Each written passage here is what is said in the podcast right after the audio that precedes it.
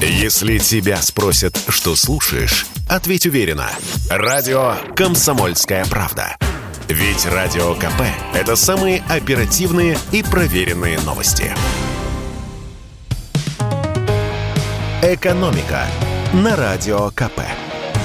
Здравствуйте, дорогие слушатели радио «Комсомольская правда». В эфире наш ежедневный обзор самых интересных новостей из мира экономики. И сегодня самая главная тема – это, конечно, реакция западных стран на признание независимости Донецкой и Луганской народных республик. Итак, После того, как Россия признала независимость Донбасса, многие ожидали серьезных санкций. Однако пока ничего очень уж ужасного вроде бы не произошло. Те меры, о которых мы узнали, так сказать, по горячим следам, оказались не самыми болезненными для российской экономики. Например, Великобритания заморозила активы пяти не самых крупных российских банков и троих россиян и запретила им въезд. А Евросоюз обсуждал санкции против депутатов Госдумы и другие подобные меры. В общем, общем-то, это не самое ужасное для экономики России. Обо всех этих санкциях мы поговорили с известным экономистом, начальником отдела доверительного управления компании Solid Михаилом Королюком.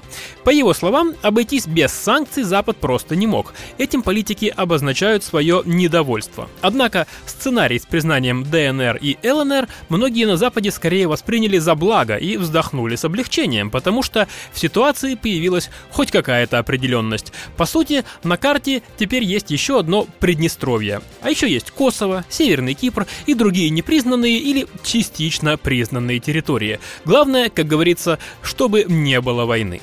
Конечно, у западных политиков всегда есть возможность расширить пакет санкций, но, по словам эксперта, на более жесткие ограничения они вряд ли пойдут, но оставят более серьезные санкции про запас, на случай худшего варианта.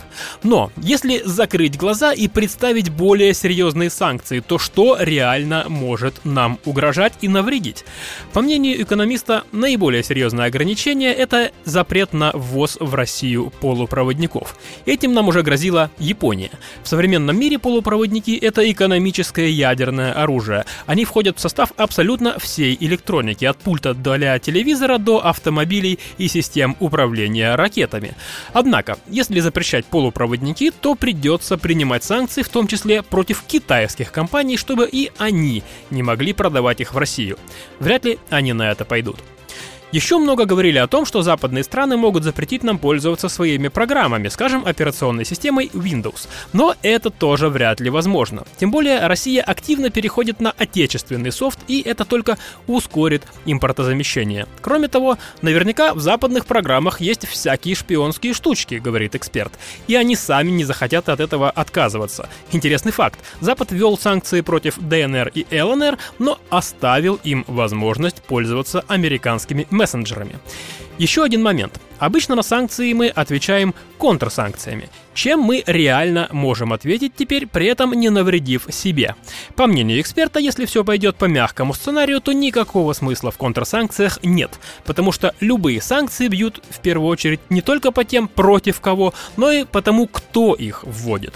Именно поэтому Запад не спешит вводить новые ограничения против нас. Все санкции, которые можно было ввести безболезненно, стороны уже ввели, а контрсанкции, которые остались в запасе, были бы слишком болезненны для самих. И еще одна, скажем так, ответная реакция на признание ДНР и ЛНР связана с многострадальным российским газопроводом. Канцлер Германии Олаф Шольц поручил остановить процесс сертификации газопровода «Северный поток-2». Это уже немецкий ответ на признание независимости Донецкой и Луганской народных республик. Действительно ли это решение может ударить по российской экономике? С таким вопросом мы обратились к Рустаму Танкаеву, члену Комитета по энергетической стратегии и развитию ТЭК Торгово-промышленной палаты России. По его словам, из-за остановки Северного потока-2 на какое-то незначительное время в российском бюджете действительно действительно будет поменьше денег, но вряд ли это серьезно скажется на российской экономике. А вот сама Европа, отказываясь сертифицировать газопровод, вполне возможно стреляет себе в ногу, потому что сейчас любые санкции против России будут в первую очередь бить по тем странам, которые их введут. Вот возьмем газ. Например, в этом году Европе понадобится импортировать как минимум 350 миллиардов кубометров газа. В этой ситуации вводить санкции против Северного потока-2, по словам эксперта, это чистое самоубийство, потому что энергию, которая необходима Европе заменить, просто нечем. Америка не сможет прийти на помощь. Как экспортер газа, США занимают примерно седьмое место в мире. При этом там нет возможности просто взять и заставить производителей экспортировать газ именно в Европу. Его отправят туда, где выше цены. Таковы законы рынка. И если в Европе они будут выше, чем, скажем, в Азии, то тогда действительно газ пойдет в Европу. Но при более высоких ценах на энергоносители европейская продукция будет просто неконкурентоспособна на мировых рынках. Если тебя спросят, что слушаешь, ответь уверенно. Радио «Комсомольская правда». Ведь Радио КП – это самая топовая информация о потребительском рынке, инвестициях и экономических трендах.